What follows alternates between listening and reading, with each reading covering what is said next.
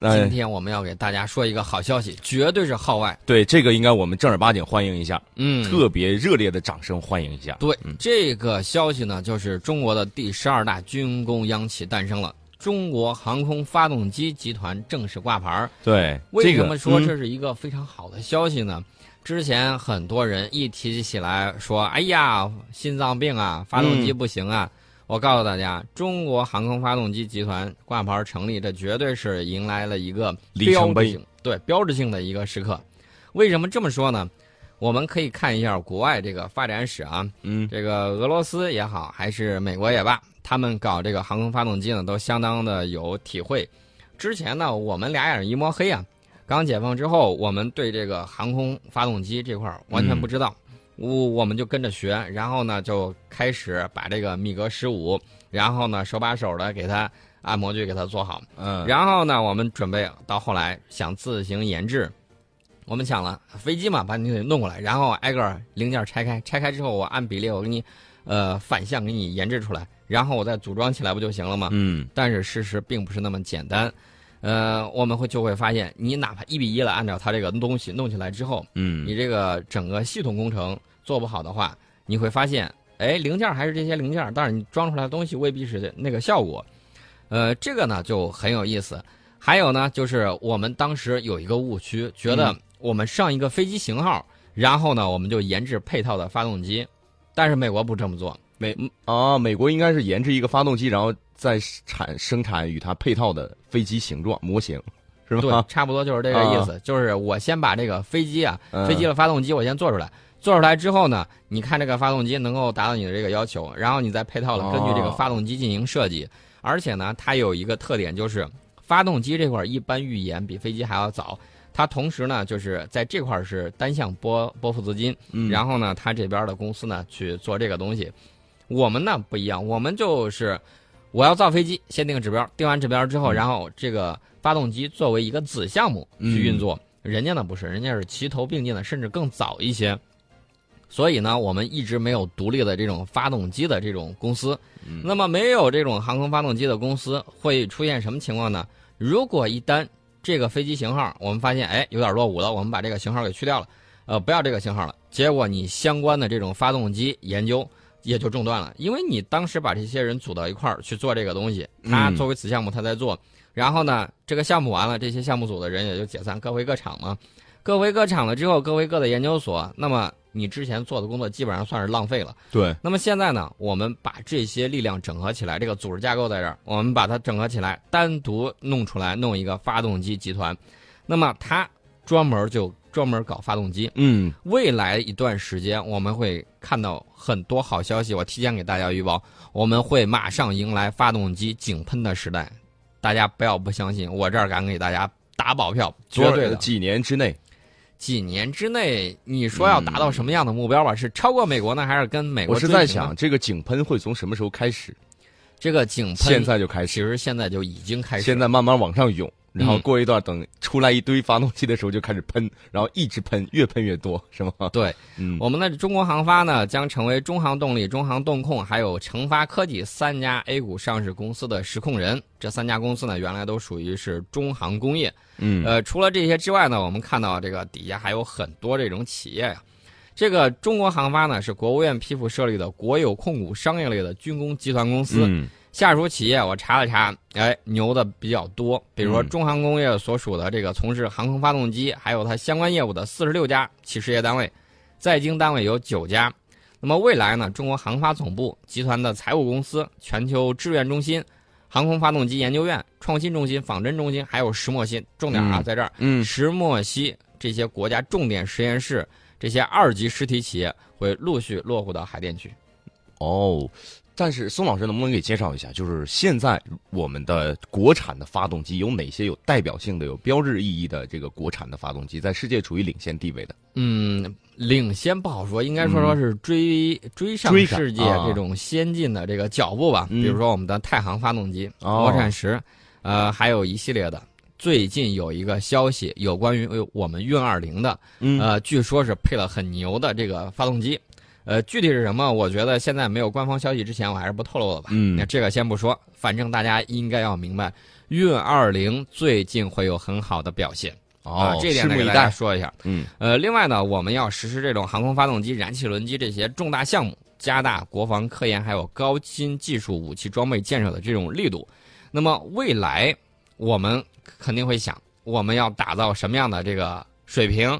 那么，首先呢，你要看你这种战略需求。嗯，世界现在正在经历前所未有的大变局，有三个变局。对我们建设世界一流空军提了三个战略需求。嗯，第一个就是以高制高，随行空天战略防卫，大家经常说的我们的这个54，嗯，就是高超音速飞机。然后呢，要维护国家空天安全。嗯，很多小国他现在还在想，哎呀，我就在这个大气层之内玩玩就行了。嗯，大气层边上打水漂他做不到。现在能够做到的，俄罗斯现在进度比较慢。俄罗斯现在是难以望中美项背，现在是这么一个情况。所以说呢，这个以高制高，你如何对付对方的这种半个小时全球到达？那么你只有了这个东西，你才可以对应它。如果你没有，那美国它现在一直考虑的就是发现这个飞机喷气式战斗机的速度也跟不上它金融传送的这个速度。怎么办呢？如何有效的控制全球的节点进行打击？美国提出来的就是。半个小时到达，1个小时打遍全球，他要做到这个。嗯，所以呢，他就使劲发展他的这种空天飞机。那么我们也就面临着日益增长的空天方面的威胁。一些西方大国呢提出了由公海、公海上空、太空、网络空间组成全球空域的这个概念。嗯，他的想法是保持进入全球空域。促进全球公域安全，确保可持续使用全球公域资源。他提了这么一个战略目标，想干什么呢？掌握空天霸权。这个还真是想的有点远了吧？掌握空天霸权，这个想的有点远，但是有个东西就比较近，配套的亚太再平衡。这个我们已经提了很多次了。是，他要把60%的海空力量部署到亚太，加紧研发舰载的隐身无人攻击机，还有这个 X-51 高超声速临近。空间巡航导弹，这个是巡航导弹。除了这个之外，还有这个下一代的作战飞机、新一代的远程轰炸机，还有激光防空武器，它整个一整套的东西了。所以呢，这也是它实施空天霸权的空的一部分，对吗？对，你看它现在它搞的这一套，它重返亚太，其实跟它的空天霸权是密切相关的。目前能够跟它扛一下的，也就是咱了啊。所以说呢，我们现在。面临着新一代的这种威胁，新一代武器，也就是下一代武器，新一代的作战飞机，新型的弹道导弹，临近空间的这种武器装备，航天武器，还有跨大气层武器构成的这种五位一体的空天威胁。这个是我们面临的这种安全威胁。那么还有一点就是以高制低，提供空天战略的这种支撑，然后呢，能够跨域维护国家的陆海空的安全。跨域维护。怎么个跨域法？刚才我们提到了有这个外太空啊，然后呢有临界空间，然后呢又有大气层之内的，这个就是跨域维护我们的空天陆海安全。这个跟美国提出来的它的这个霸权战略是相应的。那么我们的空军呢，天然就是跨域作战力量，活动在空中，但是功能呢像陆地和海洋辐射。这个我们知道，现代海战没有制空权，那你这个军舰基本上就是玩完了，就是这么个情况。我们看1982年英阿马岛海战。强大如英国舰队，它有航空母舰呢，它派了很多这个舰载机，钥匙舰载机，然后进行护航。但是呢，它有时候它无法掌握制空权的时候，比如说它的考文垂号，比如说它的这个羚羊号，比如说它的一系列的这种舰只，为了去当这个警戒舰雷达警戒舰前出了之后呢，它的空军又无法给它有力的这种保障。结果呢，就被阿根廷使用天鹰攻击机，使用那个超级军旗攻击机，然后呢，用飞鱼导弹把这些都给打沉了。这是42级驱逐舰，造价很贵的，好几亿啊，好几亿美金，多心疼啊！然后被一个几百万的一个导弹就给干沉了，非常的心疼。所以说呢，这个方面呢。要求我们维护我们国家领海主权、领空，然后呢，这种海上权益这种完整，这个是我们国家军队的新的这种重要使命。海上维权呢，目标体虽然在海上，力量运用的重心是在天空之上的。那么西方大国和周边某些国家我们看到了啊，经常唱着哥俩好，然后醉翁之意不在酒，玩这种项庄舞剑。对，我们心里都很清楚。然后呢，美国海军装备了大量的制海作战的飞机和反潜飞机。嗯，前两天我们的歼10不是拦截了一个吗？嗯，然后再往前我们的歼11不是也拦截了有吗？他就是搞这些东西，搞这些东西你就必须有非常强大的以空制海的这种能力。比如说他这儿来了个小船，在那儿试嘛试嘛啊！昨天的时候我记得，程英老师还有你不是讨论到菲律宾啊，弄了一伙人想干什么呢？想登我们的黄岩岛。对。然后想插国旗，对，结果被我们撵走了，直接被我们给撵走了。那么以后再碰见这种情况，他现在还是搞这种文的啊，搞这种文斗。你说他要是玩五八超的话，我们怎么办呢？嗯，那就是如果有我们的战斗机在黄岩岛上空的话，那直接把它打沉了就行了。对，这不估计到那个时候他来都不敢来了。对，嗯。另外一点呢，我们说了2点了，还有第3点就是以高拓远。啊，实施空天战略拓展，广域保障国家的权益走出去。我们现在国家有很多海外的利益，大家发现我们在哪儿都有啊，比如说有港口，希腊租给我们的港口，嗯，然后呢，在巴基斯坦我们也要建港口，在很多非洲国家也在弄。这个苏丹和南苏丹的问题，很大一部分程度上跟这个美国背后有千丝万缕的联系。本来人家好好的，然后呢，后来又分开之后又闹内乱。这些呢，大家不要忘了，我们在那儿是有具体的利益的。嗯，那么美国在那儿搞这种事情，那么我们想一下，出去你要走出去，一个是靠海军，因为你不能老拿这个东风快递给他送过去吧，东风快递不能救人。对，你要救人的话，海军的特种部队、海军的这个军舰这些都可以啊，救援难民呢都可以。那么还有一个靠什么？靠的是陆军。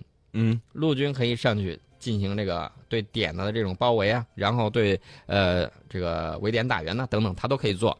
这个尤其是以海军为主。那么海军要做成现在这事儿，我们刚才已经提到了，就是说海军必须得有制空权，所以呢重心还是落在空中。嗯啊，空海地。其实说白了，最基础的还是刚才我们说到的这个发动机，对吧？对。等到发动机井喷了，我们所说的什么以高制高、以高制低、以高拓远这3个战略目标，就是这个慢慢稳步推进的一个过程。对，所以呢，我们建设现代空军，就是要建设紧跟世界空天军事变革前沿的空军。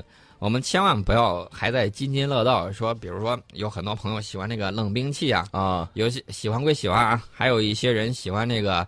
枪械啊什么之类的，男孩们都喜欢枪。嗯，问题是你不能老津津乐道于1战、2战的这种方式，人家已经走到互联网的这种前列了，人家已经上到外太空去了，你必须得明白一点，落后就要挨打。人家给你形成跨代差的话，你会挨揍的比较痛。所以说呢，这一点大家一定要明确，好好学习说理话，这个非常走遍天下都不怕。嗯。空军呢是高技术军种，对装备技术的依赖是非常的大，所以说呢，我们发现啊，空中战场没有地形障碍物，也不可能构筑空势，这个呢就决定了空中对抗基本上就是纯粹实力的较量，啊，就是纯爷们儿的，看谁的飞机牛，看谁的飞行员牛。对，装备落后的一方不可能像陆上战场那样凭借地形障碍物抵消对手的这种装备优势。对，那技术差，特别是技术代差的情况下。对空军来说更具有致命性，这个在现代战场上已经多次证明了。嗯，你看伊拉克的这个空军，它跟美国的这个空军形成代差了，形成代差之后那就是各种吊打你，打得你这个飞机联想起飞都不行。南斯拉夫那一次他去打南联盟，去打南联盟的时候，南联盟有米格29，但是这种外贸版的米格29跟这个美国的这个还有北约他们这个飞机啊还是不一样的情况下，你上去之后，米格29也就是被吊打的份儿他这个等于说战场单向面对北约是透明的，对南联盟来说他是比较吃亏的。这种问题大家想一想，如果说放在我们头上，我们怎么办？我们只有一条，就是要建设现代化的空军。嗯，但是明年可以等一等，我们可以吊打任何飞机了，是吗？我觉得未来30年，如果我们保持这种高速发展的话。我觉得应该是没有问题。未来30年的情况下，大家可能会说30年目标是不是太远了？我告诉大家，千万不要急躁，你虽然看着我们的空军不断在出新装备，你看我们的海军不断在下饺子，但问题是这是在干什么？这是在弥补之前欠账啊！你当年欠了很多账，跟你大国地位不匹配。等我们赶上他们的一个水平的时候，剩下的我们再以这样的速度去发展、去建设的时候，那他们是望尘莫及了。就是我之前被你落了很远，现在我追上你了，然后往后我要超越你，超越你之后我要再套你圈，一圈一圈的套。这个倒是一个好的想法，但是你不要忘了，人家不会站那儿不动等你超越，人家也是不断在发展。所以呢，我们走进了机械化时代，我们走进了信息化时代，我们还得努力创新啊，有更多的东西等待着我们。另外呢，我们要建设这种战略空军。这个建设战略空军呢，有一个要求，就是你具备战略打击能力，然后你还有空天防御和战略投送能力，你必须得有这些能力。你才能说你的这个战略空军啊，我建成了。目前我们离这个目标还有一段距离，所以说呢，接下来的一段时间，随着我们航空发动机集团还有等等一系列我们这些军工集团的这种发展，那么我们才能够更好的保卫我们国家的这种利益。但是我提醒大家注意一点，就是这些集团。他们呢也要应用最先进的这种管理经验。首先呢，让很多人能够这个在这儿工作，觉得非常好。我现在有时候我不太喜欢一种报道，你知道不喜欢什么？什么？就是我们看到有时候有一些这个非常好的技工人才啊，非常好的专家，经常他报道的时候说一条，说拒绝了外边的这个多少倍于工资的这种诱惑，然后呢，继续再为我们国防事业贡献。是不是有这样的一个考虑？就是为什么我们国家不能给他们那样的报酬呢？应该是说以后随着我们这种发展，应该给他们更好的这种报酬，让他们更加安心的在国防事业里头做出他们的贡献。对，不要是光凭一腔热血在这做事儿啊、这个呢，一定要是先进的这种管理理念、先进的管理手段，还有科学技术的这种发展相结合。